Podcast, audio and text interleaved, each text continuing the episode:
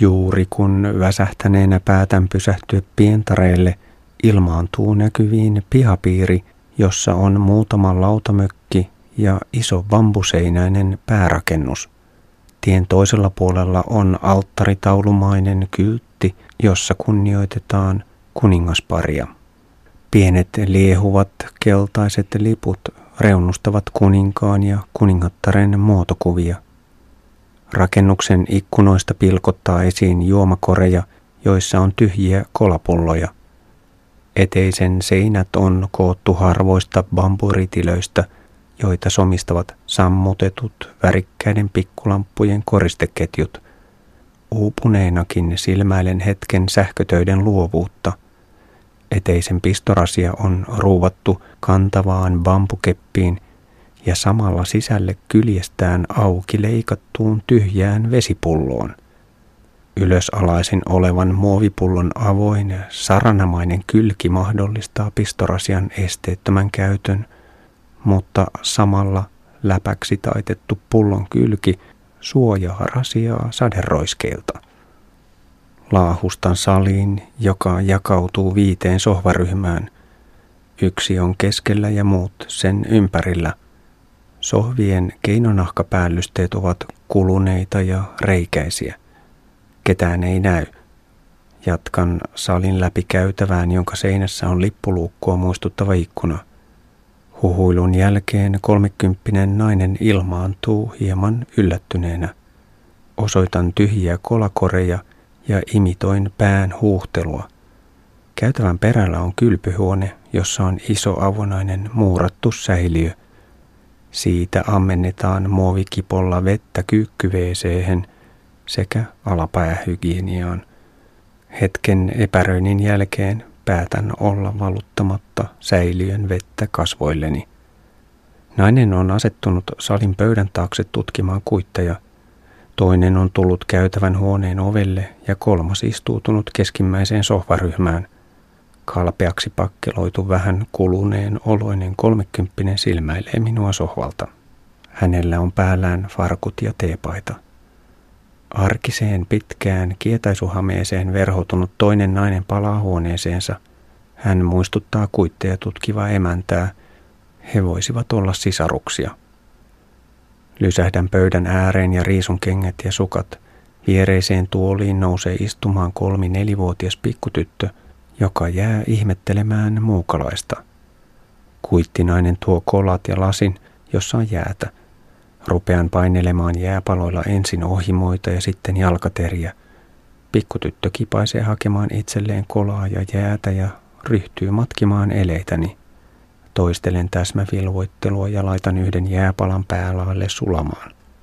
Vanhempi mies ilmaantuu pöydän päähän puutarhurin tamineissa. Ikänsä ja olemuksensa puolesta hän voisi olla kuittinaisen isä. Kukaan aikuisista ei sano mitään, vain tyttö selittää harvakseltaan jotain puoliksi itsekseen, puoliksi minulle. Mies palaa puuhiinsa. Kylmähoidon jälkeen virkistyn sen verran, että huomaan kolmannen naisen yhä tuijottavan kolmen neljän metrin päästä. Hän istuu passiivisena kuin vain ollakseen siinä. Hämmentyneenä yritän hymyillä, mutta hän ei hymyile takaisin. Sitten näen sohvaryhmien yläpuolella numerot. Ne ovat varmaankin tarjoilua varten. Paikka lienee johonkin vuorokauden aikaan huomattavasti vilkkaampi, sillä saliin mahtuu istumaan kymmeniä ihmisiä.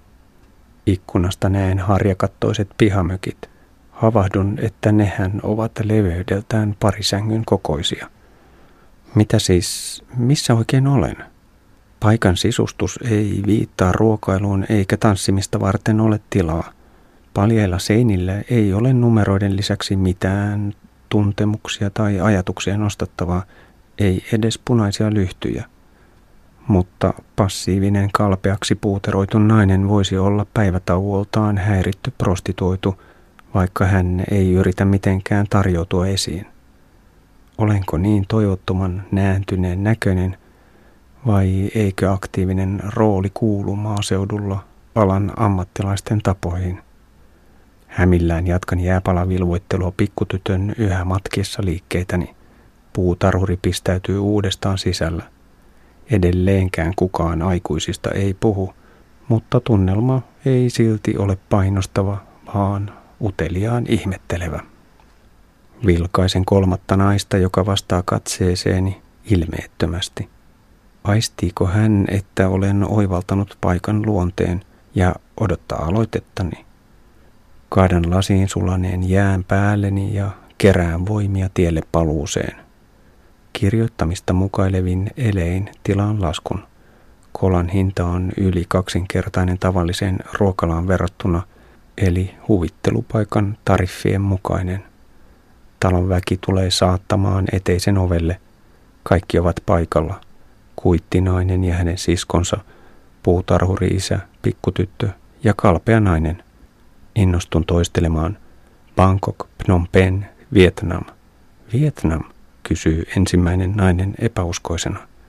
Iloisesti toistan Vietnam, ja kaikki muut hymyilevät, paitsi pakkeloitu nainen.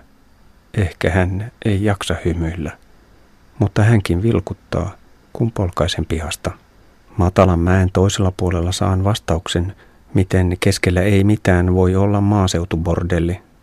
Perheyritys sijaitsee Risteyskylän laitamilla. Karttastani ei tätä maanteiden risteystä eikä taajamaa löydy. Tietä seuraavaa asutusta riittää 300 metriä. Toisella puolella kylää on banaanipuiden ja pensaiden kevyesti verhoama pihapiiri, jossa muutama nainen on peseytymässä vartalon peittävät sarongit päällään. Kun he huomaavat minut, alkaa kikatteleva huutelu. Yksi äänistä on epäilyttävän matala. Möreä äänisin on myös aktiivisin. Tunnistan huutelun keskeltä love-sanan. Kylässä on siis kaksi kilpailevaa yritystä. Kun vilkutan naisille, saan ryöpsähdyksen iloista kannustusta. Ennen luonnonpuistoa pysähdyn kahvilakauppaan juomaan. Yhden pöydän päällä istuskelee olutta hörppivä nelikko. Kaksi naista ja kaksi miestä naureskelevat humaltuneena, mutta kuitenkin sen verran hillitysti, ettei kauppias naisen pikkupoika herää päiväuniltaan. Poika retkottaa toisen pöydän päällä rennon autuassa levossa. Villavoittava siipituulettimen vire on suunnattu pojan kasvoille. Luonnonpuiston rajalla on puomi ja poliisien tarkastuskoppi. Tie suljetaan pimeän ajaksi. Metsä rehevöityy ja sen latuusto yltää kymmenien metrien korkeuteen. Puiden oksat tunkevat tiheästä metsän reunasta kapealle pientareille saakka. Osa oksista on katkaistu tökerösti – ja ne törröttävät ikävästi juuri pyöräilijän pään korkeudella. Hämärässä niitä olisi hankala havaita. Ilma on kosteaa. Äänimaailma voimistuu. Laulukaskaiden vahvaan konserttiin sekoittuu satunnaista papukaijojen pulinaa. Silloin tällöin lehvistöstä kuuluu liikkumisen kahinaa. Paikoin puiden latvustot kaartuvat korkeaksi holviksi tien päälle. Makakiapinoiden laumat käyttävät näitä viherkäytäviä sujuvasti maantien ylittämiseen, mutta myös sosiaaliseen oleskeluun. Herätän niukasti huomiota yläilmoissa viihtyvien apinoiden keskuudessa. Vain muutama alempana istuskeleva makaki viitsii näyttää kiinnostuneelta. Useimmilla on parempaakin tekemistä. Penkereillä on vähän väliä valtavia lantakasoja. Ne ovat työläisnorsujen jätöksiä. Villinorsut tuskin vaivautuvat tarpeilleen asfalttiväylälle. Pysähdyn pienelle niittyaukiolle heittämään vettä. Työnnän pyörän matalan puun kylkeen nojaamaan. Kaskaiden mekastus ja sirkkojen siritys levittäytyvät tasaiseksi äänimaisemaksi ja läheltä kuuluu linnun kirkaisu. Muutoin on hiljaista. Muutaman askeleen jälkeen huomaan, ettei harvassakaan heinikossa kannata liikkua paljain säärin – sillä hennot, mutta piikkiset köynnökset raapivat ihon verille aivan huomaamatta. Ja kun otan pyörää esiin puun alta, onnistun repimään sormet punertaviksi. Tarkkailen maata, etten vain onnistuisi puhkomaan sisärenkaita piikkiköynnöksillä. Maasto alkaa kumpuilla. Luonnonpuiston toisella portilla ei ole poliisien tarkastuspisteessä ketään. Rajan jälkeen ilmaantuu pikkukyliä, joissa nuoret ja vanhat huutelevat tervehdyksiä. Reviritietoisia koiria ilmestyy ärhentelemään pihapiireistä tielle saakka, mutta ne eivät lähde juoksemaan perässä muutamaa metriä kauemmaksi. Lämpötila laskee miellyttävän pehmeäksi. Hämärän tullessa kyselen yöpaikkaa taajamasta, mutta majatalo löytyy kuulemaan vasta seuraavasta pikkukaupungista 12 kilometrin päästä. Kaivan lamput esiin. Tie on hyvä, eikä liikennettä ole. Ongelmaksi muodostuvat koirat, joiden oman arvon tunto vaikuttaa lisääntyvän pimeässä. Muutaman kerran pihoista lähtee kaksi tai kolmekin rakkia perääni, lisään tahtia ja poljen karkuun, mutta sitten saan riesaksi isomman koiran, joka ei putoakaan kyydistä. Polkemiseni innostaa sitä ärhäkkäämmäksi ja se lähestyy. Kiihdytän loivassa alamäessä, mutta tumma eläin ei anna peräksi. Se tunkee uhkaavasti puremisetäisyydelle. Vauhti on jo vaarallisen kova. Huudan ja kiroilen turhaan. Yritän potkaista ahdistelijaa päähän, mutta osuma jää pehmeäksi, sillä se ehtii väistää. Horjahdan ja pyörä alkaa vaappua rajusti. Kauhun hetki. Saan heilahtelun vaivoin hallintaan. Räyhä henki jää räksyttämään etäältä. Sydän hakkaa ja hiki puskee päälle. En uskalla edes ajatella, mitä kaikkea kaatumisesta olisikaan voinut seurata. Ennen Klong Hatin kaupunkia rähjään vielä kahdesti koirien kanssa. Toinen tilanne on uhkaavampi, mutta pimeästä vaaleana demonina kiihdyttävä otus joutuu väistämään vastaan tulevaa moottoripyörää – Stressi nostaa adrenaliinitasoni liian korkealle. Päivän kiintiöt alkavat olla täynnä. Mutta yöpaikan löytyminen ei ole itsestäänselvyys muutaman tuhannen asukkaan Klonghatista, joka on syrjässä pääreitiltä. Enää en jaksaisi puskea kahta tuntia pimeässä koirien viihdykkeenä. Kambodžaan on matkaa vain viitisen kilometriä, mutta rajanylityskaupunki on pohjoisempana 30 kilometrin päässä. Pysähdyn buddalaisen kulttitarvikeliikkeen eteen. Koristeellisten uhrausalttarien keskellä puuhastelee kaksi nuorukaista, jotka kertovat englanniksi, ettei keskustassa ole hotellia, mutta kolmen kilometrin päässä on Fainan Lisot, majoitusliike. Toinen kipaisee hakemaan paperia ja kynän. Reitin lisäksi käy ilmi, että Lisot onkin resort, eli jonkinlainen mökkikylä – poljen keskusristeyksen kautta koulun ohi ja poikkean sementtipäällysteiselle sivukadulle, joka muuntuu nopeasti pimeäksi hiekkatieksi. Kiroiltuani kahdelle räksyttäjälle asutus päättyy. Heinikosta kuuluu vaimea siritystä, muutoin on hiljaista. Etenen varovaisesti kuoppaisella tiellä. Keskellä niittyä näkyy heikkoa valoa. Pikkuristeyksessä on mökkikylän mainoskyltti. Tie on enää yhden pyöräparin levyinen. Parin sadan metrin jälkeen saavun Y-risteykseen. Ensimmäinen haara päättyy läheiseen pimeään pihaan. Yritän uudestaan toista haaraa pitkin. Mutkan takana on valaistu talorypäs. Ketään ei näy eikä avoimella portilla ole nimikylttiä. Vastaanotolta vaikuttavassa pienessä talossa ei ole valoa.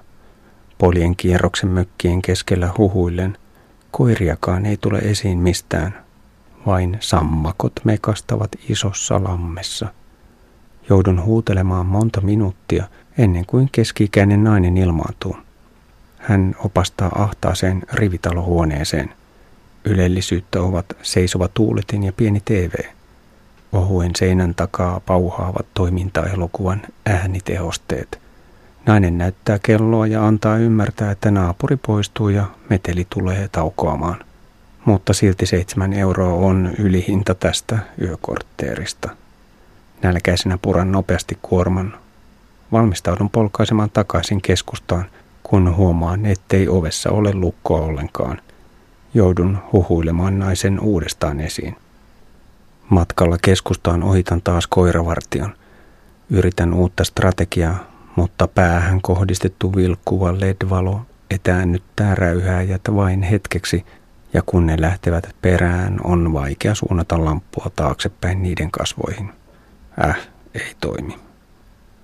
tuon luopuu tehtävästään sadan metrin jälkeen ja pääsen perille ilman lisäriesaa. Ylellisestä valintamyymälästä ostan soijamaitoa, keksejä ja cashewpähkinöitä. Keskusristeyksessä on avoin kadunkulmaruokala – Ryyditän nuudelikeittoa riisillä, jota kippaan kulhoon. Ruokalan ikääntynyt sisarpari tarjoaa bonuksena huokoisen pullan. Paluumatkalla tyydyn kiroilemaan ärtyneesti jo tutuille koirille, jotka viitsivät roikkua perässäni enää parikymmentä metriä. Majapaikassa on rauhallista, sillä naapurihuoneen edessä ollut moottoripyörä on kadonnut. Talutan pyöräni sisään ja käytän sitä vaatteiden kuivaustelineenä. Suuntaan tuulettimen päin pyörää. WCn ikkunaraoista kantautuu niin reipasta sammakkojen metelöintiä, että se kuuluu tuulettimen hurinan yli. Vilkaisen satelliittikanavien tarjontaa ja seuraan hetken hindiksi dubattua Bud Spencer mäiskintäelokuvaa 1970-luvulta. Soitan Suomeen kysyäkseni vinkkiä koiraongelmaan. Pähkäilen kepin tai pikkukivien virittämistä helposti saataville, mutta ystäväni Vuokko ymmärtää koirien psykologiaa paremmin ja neuvoo välttämään provosointia. Koirien kannattaa antaa haukkua ja seurata perässä ilman, että niihin reagoi mitenkään.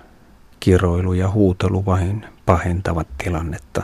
Ne aistivat myös pelkoni ja stressini, eli minun pitäisi työstää sisäistä välinpitämättömyyttäni. Monivaiheisen vesikauhurokotuksen pohjat minulla on jo turvanani, mutta haukkuvatko vaaralliset koirat ylipäänsä? Iltatoimet varaavat vielä viimeisen yllätyksen. Mökin länsimainen pönttö menee tukkoon. Ahtauman aihio on ollut olemassa jo ennen puuhiani, mutta silti minun olisi pitänyt tietää, että omat jätökset kannattaa huuhtoa ensin ja sitten vasta paperit perässä, eikä paperiakaan saa käyttää kuin niukasti, jos WC-paperiin haluaa turvautua. Onneksi ikävä liemi ei pursua yli posliinista ja pöntön kansekin on ehjä. Nukahdan uupuneena sammakoiden rauhoittavaan kurnutukseen. 28. lokakuuta keskiviikko. Klonghat, Preah. 140 kilometriä kautta 340 kilometriä. 37 euroa. Kambodža. Aamu on raikas.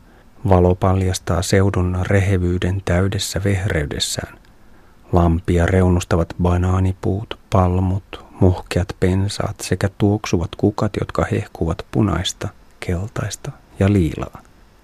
Korkean ruovikon keskellä astelee lätäkössä ylväs sinertävä kahlaaja. Hiekkatiellä pyöräilee ja kävelee lapsia koulupuvut päällä.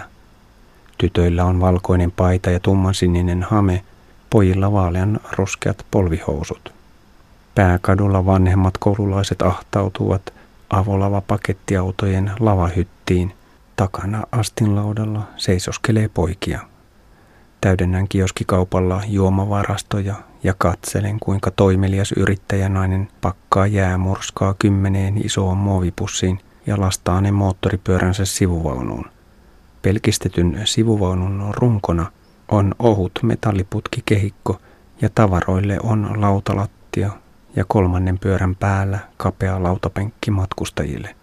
Sivuvaunussa saa kulkemaan ison kuorman lisäksi viisi ihmistä – bongaan vastaavasti rakennetun polkupyöränkin. Maantie vie kolmen kalliokukkulan ohi. Ne nousevat peltolakeudelta kuin graafikon väärään maisemakuvaan siirtämät vieraat elementit. Poikkean uteliaisuuttani pienemmille teille, sillä taajaan asutun maaseudun tieverkosto on tiheä ja rajakaupunkiin Aranjapratettiin pääsee montaa reittiä. Korkea heinikko ulottuu ajoradalle saakka – eikä pienarta ole. Työläisten ryhmä niittää kasvustoa siimaleikkurien pärinnässä. Leikkureista puuttuu jalkojen turvasuojus kokonaan.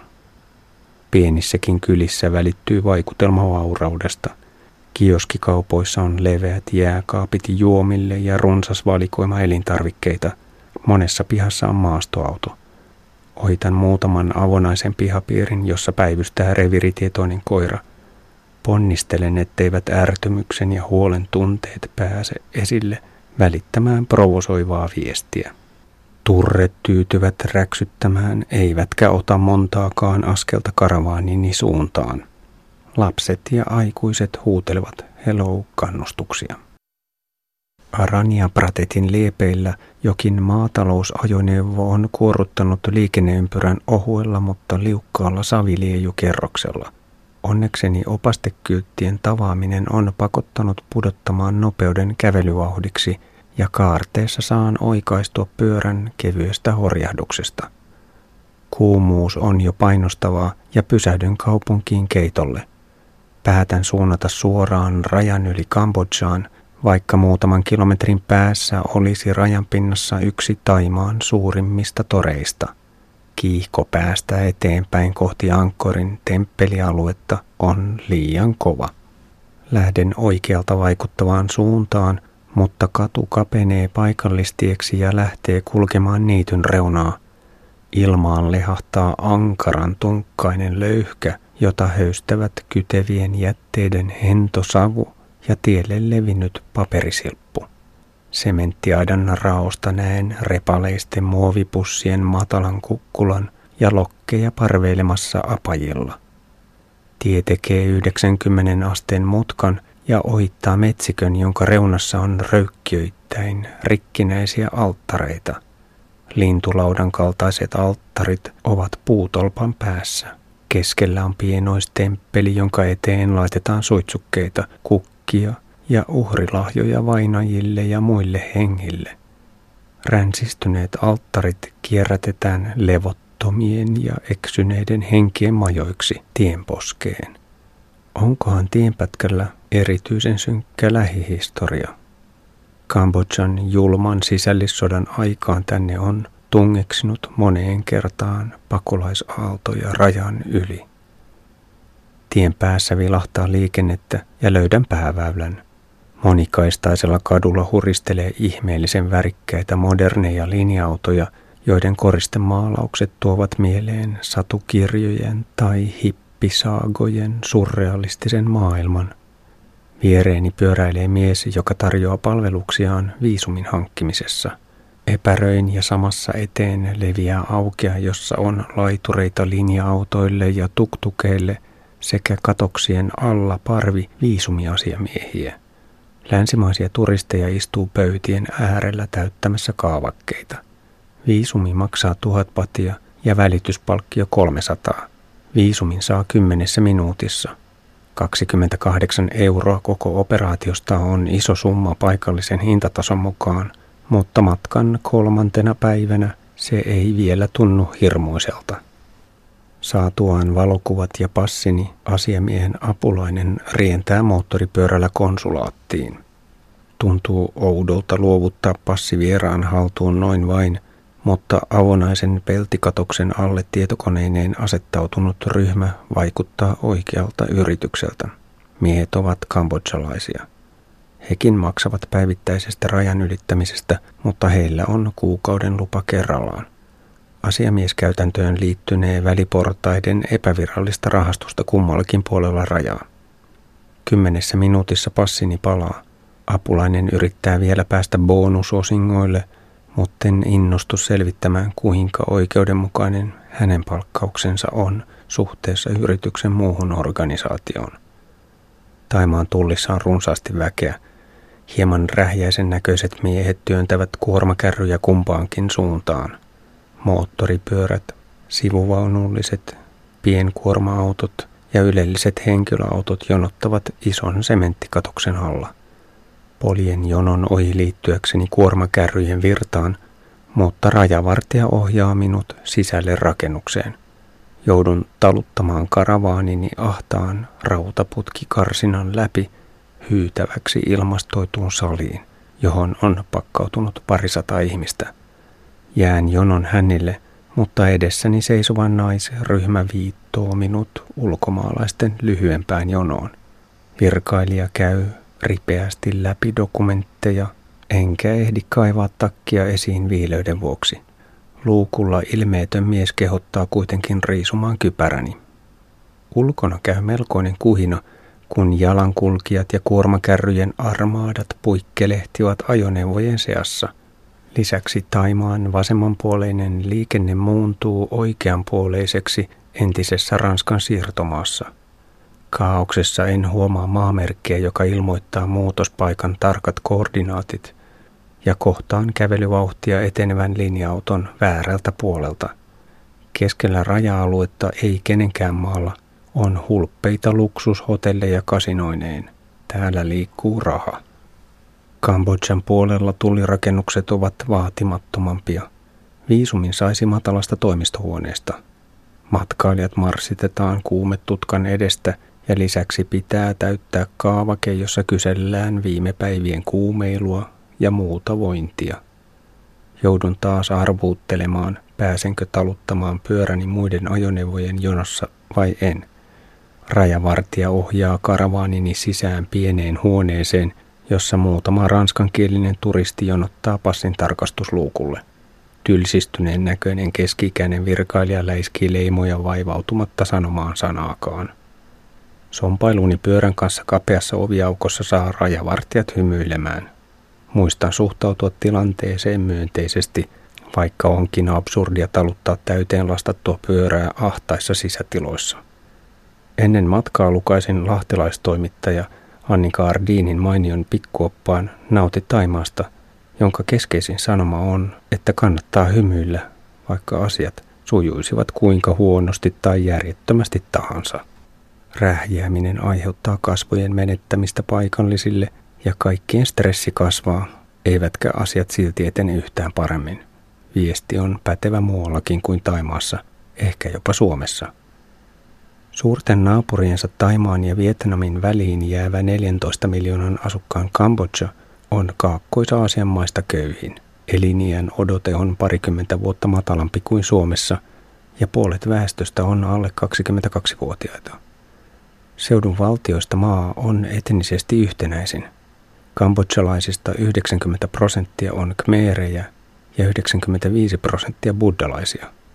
Vahvaa identiteettiä alleviivaa oma aakkosisto, joka eroaa radikaalisti myös tai-kirjaimistosta, vaikka tai-numerot muistuttavatkin kmeerin kielen numeroita. Etniskulttuurisesta yhtenäisyydestään huolimatta Kambodjan lähihistoria on Kaakkois-Aasian synkin – Itsenäistyminen vuonna 1953 vajaan sadan vuoden ranskalaishallinnasta sujui ilman suuria tragedioita, mutta Vietnamin sodan ryöpsähtäminen Kambodjan puolelle 1960-luvun lopussa syöksi maan vähitellen syventyneeseen kaaukseen. Synkin jakso on punakmeerien hallintokausi 1975-1979, jolloin neljäsosa väestöstä sai surmansa – Lähes kaksi miljoonaa menehtyi. Osa teloitettiin.